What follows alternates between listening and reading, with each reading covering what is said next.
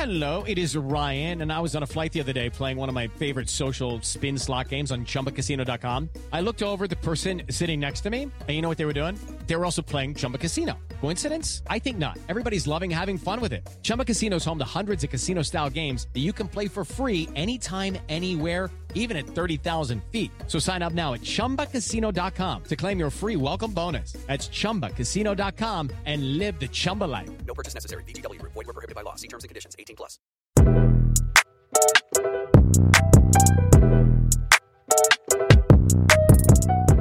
Welcome to The Waves, Slate's podcast about gender, feminism, and today, what it's like when your toxic boss is a woman. Every episode, you get a new pair of women to talk about the thing that we cannot get off of our minds. And today, you've got me, Daisy Rosario, senior supervising producer of audio here at Slate.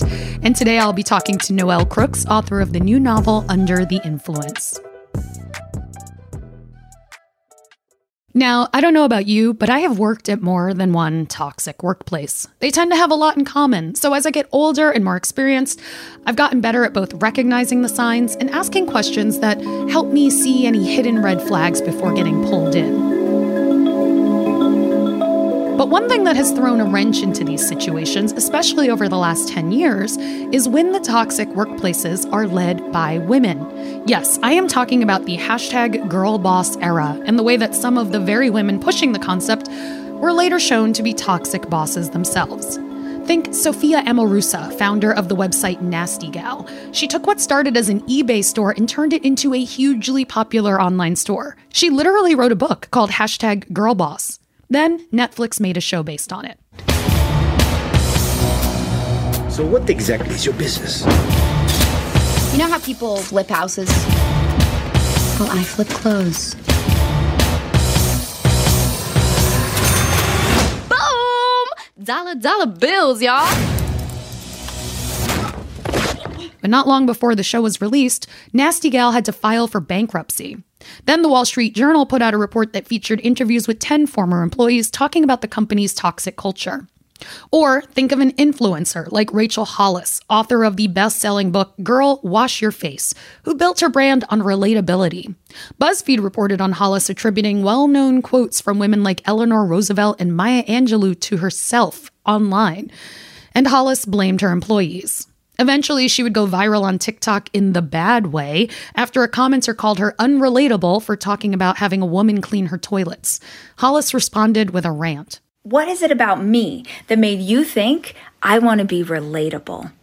No, sis, literally everything I do in my life is to live a life that most people can't relate to. Most people won't work this hard. Most people won't get up at 4 a.m. Most people won't fail publicly again and again just to reach the top of the mountain. Literally, every woman I admire in history was unrelatable. If my life is relatable to most people, I'm doing it wrong. Hollis would go on to blame her team again. Author Noelle Crooks actually worked for Rachel Hollis for a time. Crooks's new book, Under the Influence, is fiction, but clearly takes its inspiration from real life. It follows a young woman named Harper Cruz who's trying to make it as a writer in New York City, but keeps running into a fading publishing industry and can't seem to get anywhere. In need of a job, she gets the chance to work for a popular influencer in a role that allows her to write and also do a lot of other work.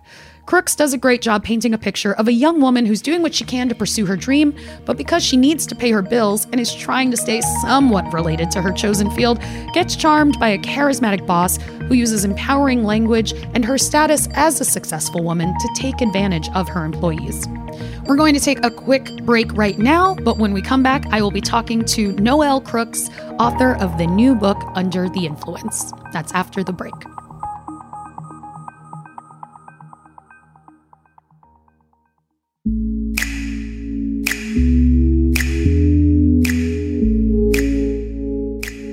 Hey, Waves listeners, if you're loving the show and want to hear more, subscribe to our feed. New episodes come out every Thursday morning, and while you're there, check out our other episodes too. We've been very busy lately with an episode on the passing of Senator Dianne Feinstein, a discussion on why doctors need to stop using the phrase incompetent cervix, among others, and we've also got a Golden Bachelor recap every week. Subscribe to The Waves wherever you get your podcasts to never miss an episode, and maybe throw us a nice rating while you're there.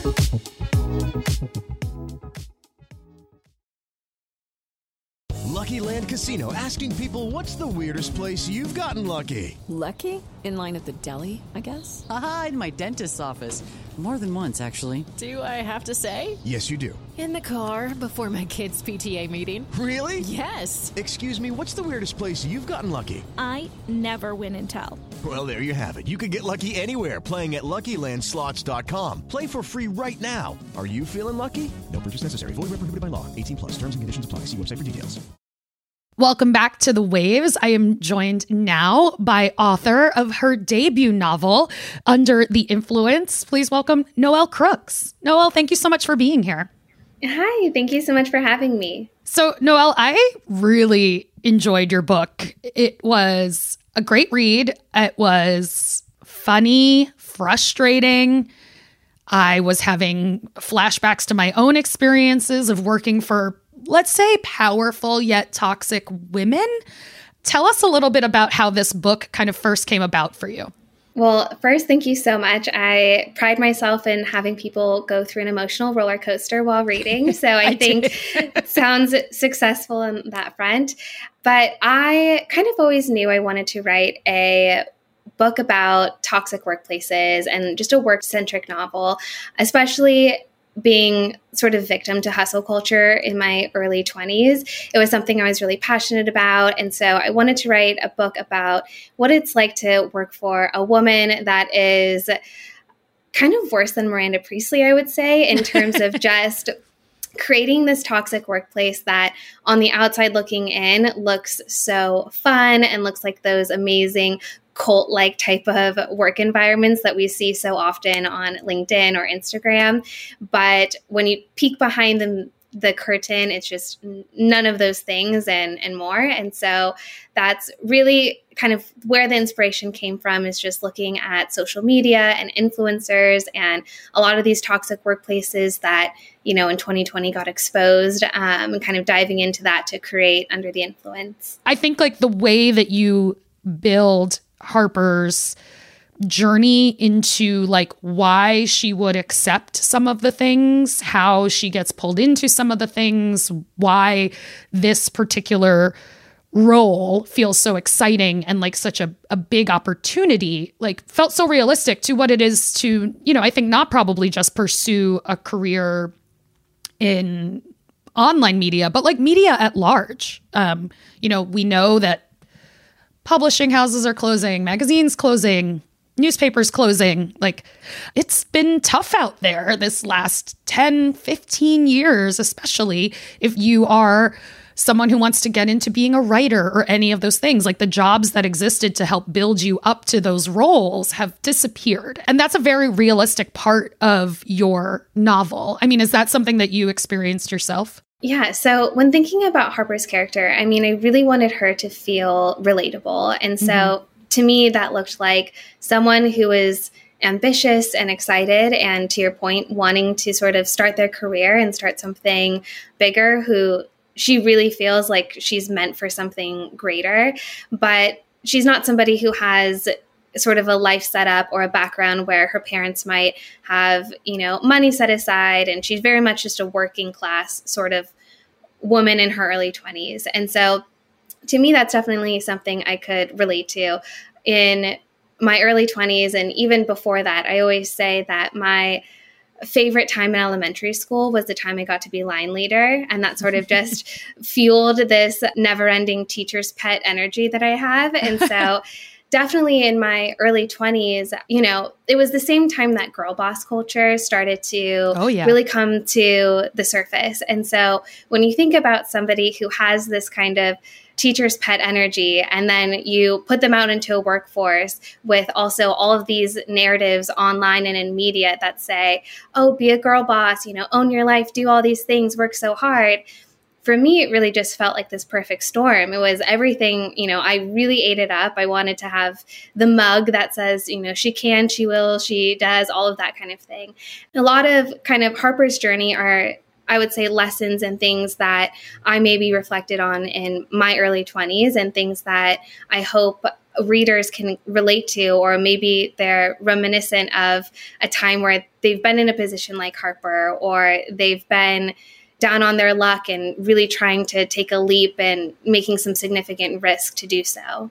I think that what part of what felt so true about it is that you are writing about, you know, this ambitious teacher's pet character, but also like they really do need a job. They really do need an income. They really do need an opportunity. And then for the opportunity to present itself, and it's not just good pay, but it feels like there's this larger mission, there's this larger like ideal that you agree with and that is part of what's pulling you in and i think that that's such a true part of a lot of toxic work cultures whether it's you know girl bossing which we are going to continue to talk about today. But you know, you hear the same thing about like nonprofits, right? Like people get pulled yep. in because they're like passionate about whatever the mission of that nonprofit is. And then it's like used as cover in a way to underpay people and work them crazy hours. Definitely. There's a lot of companies and what I've come to find even since the book has been out, people have reached out to me and have have shared their Harper story or mm-hmm. maybe a time when they've been in her shoes. And a lot of the commonalities I have found are that these toxic workplaces generally are not the ones where you're in a cubicle, you know, wearing business formal clothes. They generally are the ones that have those flashy and sexy mission statements online. They're the ones that have filled Instagrams with smiling employees and all of these, you know, fun type of benefits and things like that. And so that was definitely something that I wanted to have in terms of Harper's experience at the greenhouse. Yeah, one of the moments that really like really hit me hard was there's a lot of dancing in the office um, in the in the book. And i literally worked once at a place where yeah our our boss was profiled. And in the profile you know they got into talking about like there's a little dance party in the office once a week. And i was like oh god it's too real. And i'm sure that that probably resonates with a lot of people particularly the kind of jobs that people would have had in the last again 10 15 years if they were pursuing media specifically. Yeah and that's one of my favorite scenes to write is that you know first moment where harper is part of this dance party not just because a dance party in an office is just like kind of fun and silly anyhow but because when she's looking around the room she's seeing these colleagues that are not just kind of like swaying back and forth doing it like they are so excited. They're, it's like they're drunk at a wedding and they're so invested. And and I think that is part of the fun of the book with Harper is having her look at everyone and see really smart, really capable people who are just falling into this toxic workplace and sort of I would say drinking the Kool Aid. Yeah. And so, and I think it's easy when you get into a toxic workplace when you might walk in a little bit skeptical, but when you look left and right and the people that you are sharing a desk with or the people that are around the office and everybody is so invested and is really there, it can really become intoxicating. Yeah, absolutely. I mean, I feel like for the last few years, like we've, you know, heard a lot more about like cults and documentaries and stuff, yes. right? And the overlap in the behavior is like wild. I mean, there's a reason that, you know, we even have the phrase drinking the Kool-Aid. Um, and I've had, I've worked at so many places where, you know, there was like the conversation of like, do you drink the Kool Aid? Or like, you kind of have to drink the Kool Aid a little bit to work here. Like, you've got to accept some of this stuff. And the similarities, in particular, around smart, capable people being the ones pulled in. And then as new people arriving, looking around and going, oh, well, if they're here, it can't be that bad. If they're buying into this, it must actually be fine. And then kind of using that as a way to quiet the part of you that is like aware that maybe something is not quite right just seems so real and true to you know both the toxic workplaces and all the cults we see in these documentaries absolutely and cult research is a lot of what i did when kind of conceptualizing the book and writing the book and having Charlotte use a lot of these cult like tactics to really yeah. charm her employees and get them on board. I will also say hearing from readers, a commonality I found with these cult like workplaces are the bonds that you make with your coworkers. Yeah. I have found they can be so so strong because you have a different type of relationship because you're often going through things that are a little bit crazy or dance parties or just toxic behavior that to your point people just learn to accept. And so when you are in those types of environments and of course you need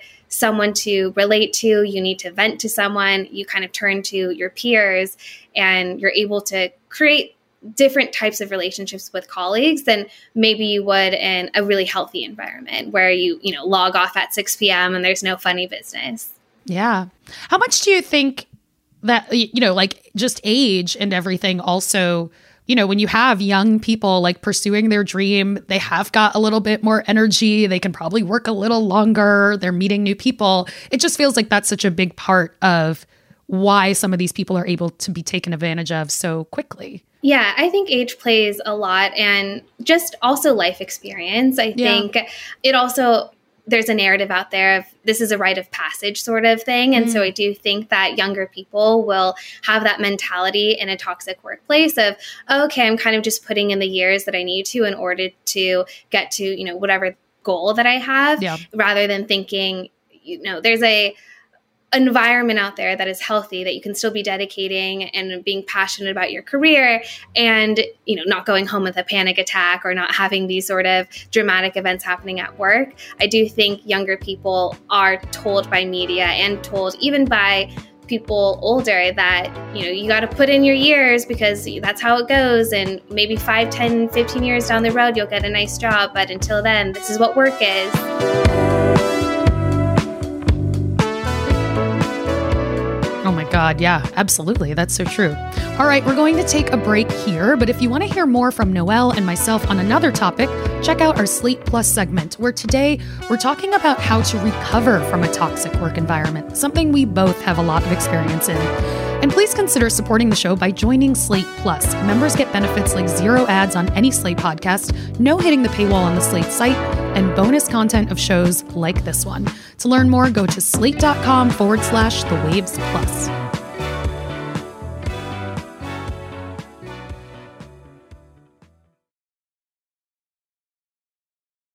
Welcome back to The Waves. I'm Daisy Rosario, and I'm talking to Noelle Crooks, author of the novel Under the Influence. The cover of your book describes it as Devil Wears Prada meets influencer culture. And I this brought up a lot for me, having worked for some powerful women in the past, women who I admired in some ways. But I feel like these powerful women were really able to use aspects of their womanhood against us as employees, right? Like, especially female employees. And that feels very true in your book as well. So, why did you want to write about that? I think to your point, there's something different about working for a powerful woman. And I think even in today's age, there there's so much to unpack, right? You know, expectations of women, both in an office, outside of an office. But for me, I really wanted to have the antagonist, if you will, be a woman because I wanted her to kind of paint this picture of having it all and that's one of the biggest themes in the book is what it means for a woman to have it all and as we see with charlotte she is you know, the perfect boss, has this amazing company that's just thriving, has so many people who want to work for her, while also being an amazing mother, and an adoring wife, and all of these different aspects. And so I wanted to have that come into play because we just don't really see that with men. The expectations we have for men are different, especially who they are in an office versus who they are at home. Nobody really pays much attention to that versus women it's sad that today's age women have so much expectation on them. And so I wanted to show that side to Charlotte and I wanted to show even a little bit of empathy for her because as we can see her through her journey, she is putting so much pressure on herself to really show up as the perfect influencer, the perfect mom, perfect wife. And there was just so much to unpack there in terms of even how people show up online that I just couldn't see that sort of narrative taking place with a man. Yeah, absolutely. I mean, there obviously are plenty of male influencers and there's a lot of content that they do, but it's just so different than some of the tracks that we see fairly consistently um, for women working in online media, let's say, right? Like they almost always have started as a mommy blogger who then a couple years in because the content was changing have to pivot to something else and then uh, maybe a year or two later kind of pivot to something else. And you know, we see that just kind of being something that is is now true for a lot of women who have chosen that media route and the book stays very true to that as well. I really wanted to paint kind of this image where everything's perfect online and then you just see it all for what it is behind the screen which is such an important theme for me because i wanted harper to see the duality and just like the juxtaposition of what she was seeing online versus what she was seeing behind the scenes. And especially with women it's just a different playing field online. Expectations of what women look like, expectations of how women act, and then on top of that, add, you know, being a CEO of a company and trying to juggle that. It doesn't mean that Charlotte's behavior is excusable by any means, but it just gives her a human aspect that I wanted to create. I think there's also something that is uh, true of the the characters in the book, and that that felt very true as well, is the way that I think because of the admiration, like as a young woman towards this woman that you're working for, when that woman that you're working for says that they're going to look out for you or that they're going to be a champion for you, I think that that is taken a lot more seriously by the young women on the receiving end of that because it feels more believable than just a you know maybe a man saying that to you or maybe you assume if a man says it to you that he's going to expect something sexual down the line or something. But when a woman says it to you, it feels much more like, oh, yeah, they see me as the next them.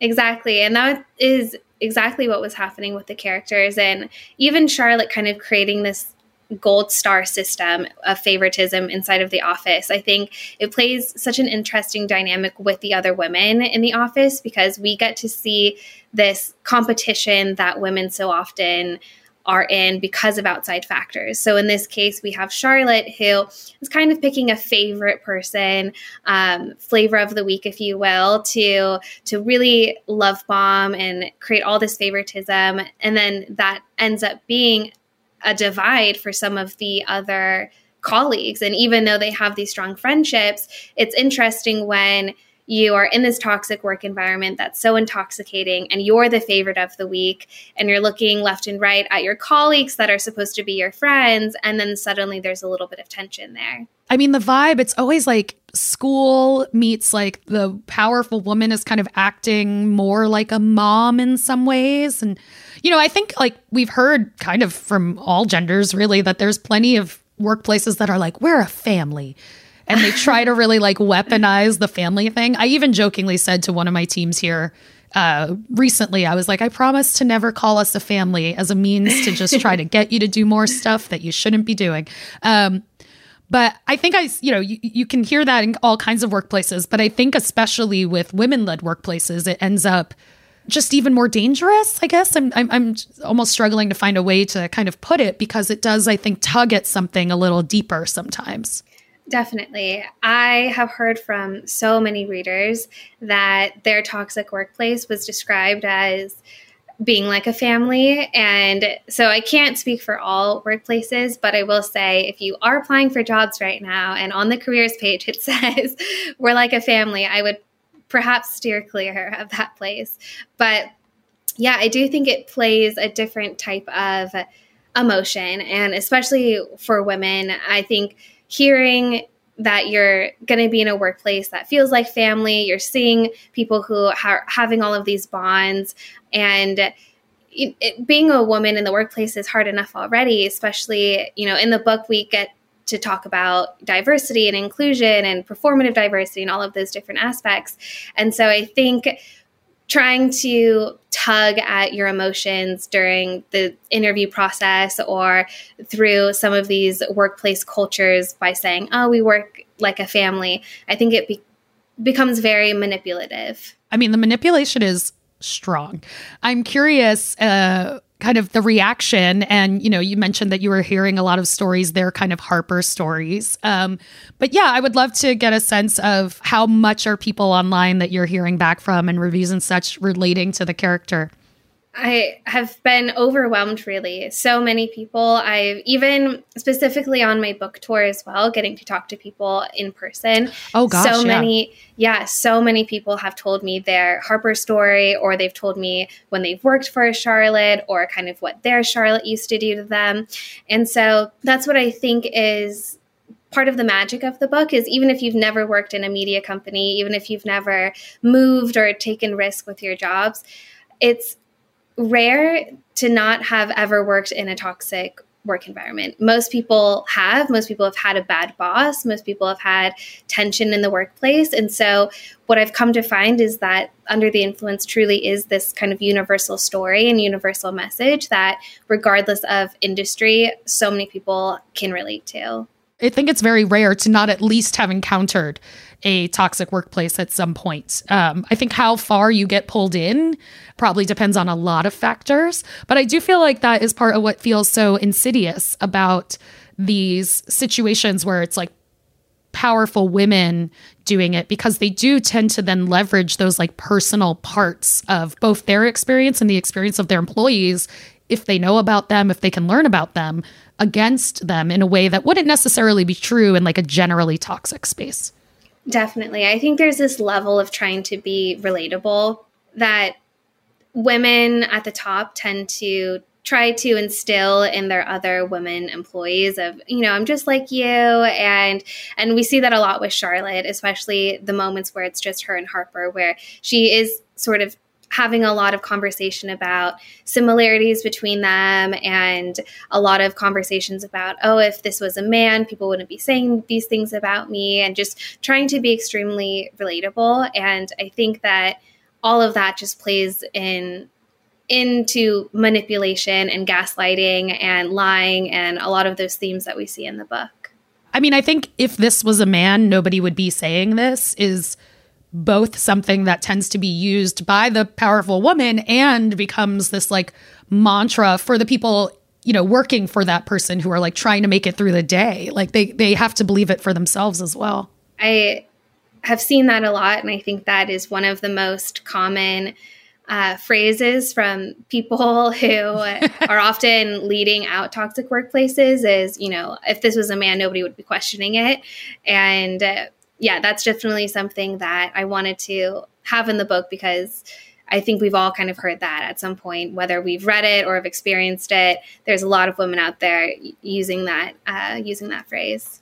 Yeah, it's funny too. Like to go back to the Devil Wears Prada for a moment, which you know we all know is supposed to be like a stand-in for Anna Wintour. Is like that is not someone who's trying to be relatable. Like Anna Wintour not trying to be relatable, has not uh, ever tried to make us think that she wanted to be relatable. So I I love that movie. I've watched it so many times. Um, but I definitely felt reading your book like, yeah, it was a great kind of pickup from that because that feels so tied to, uh, for lack of a better way of putting it, old media, right? Like powerful magazines with all of this money and it comes out once a month and then there's a big, you know, the September issue is the big deal. And it's just a very different workflow than this kind of like online media existence, whether it's working with an influencer or just even thinking of the churn that people who used to work at BuzzFeed would talk about. I mean, it's it's a very different thing. And when you're trying to be relatable and when you're trying to like make yourself seem like, oh, you can be like me, it just ends up pulling an entire different thing. Like the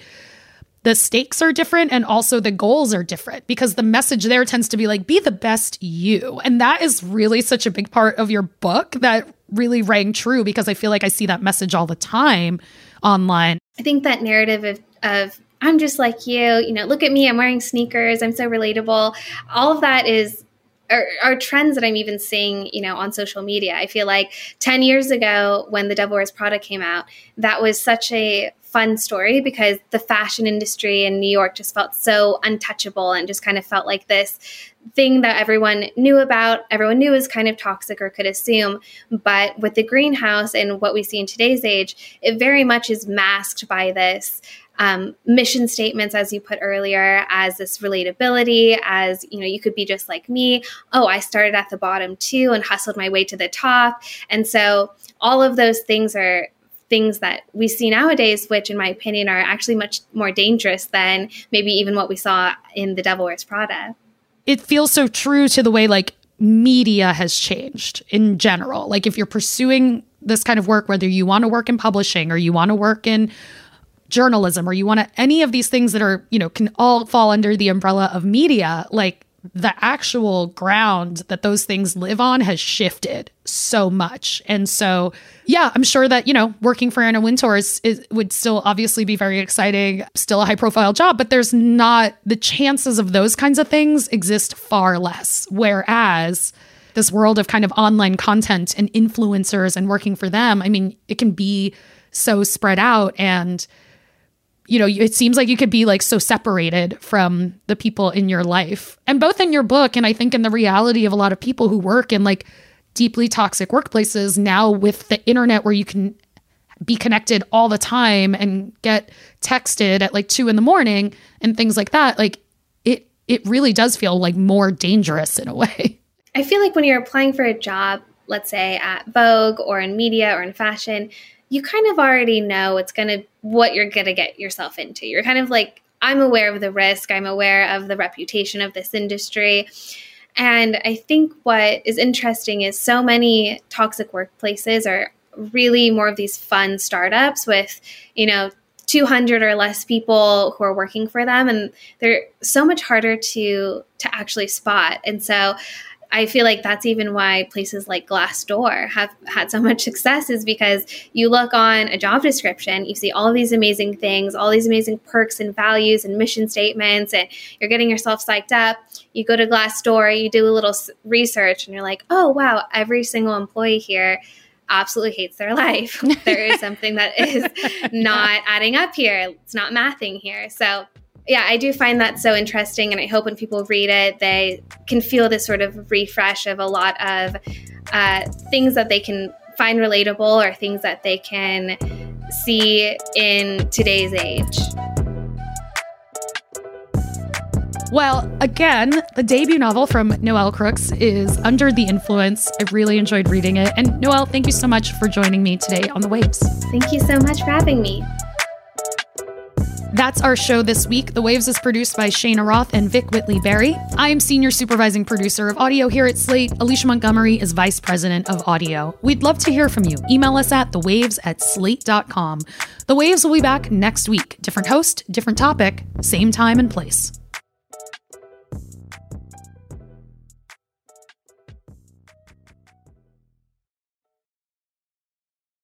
With the Lucky Land slots, you can get lucky just about anywhere. This is your captain speaking. Uh, we've got clear runway and the weather's fine, but we're just going to circle up here a while and uh, get lucky.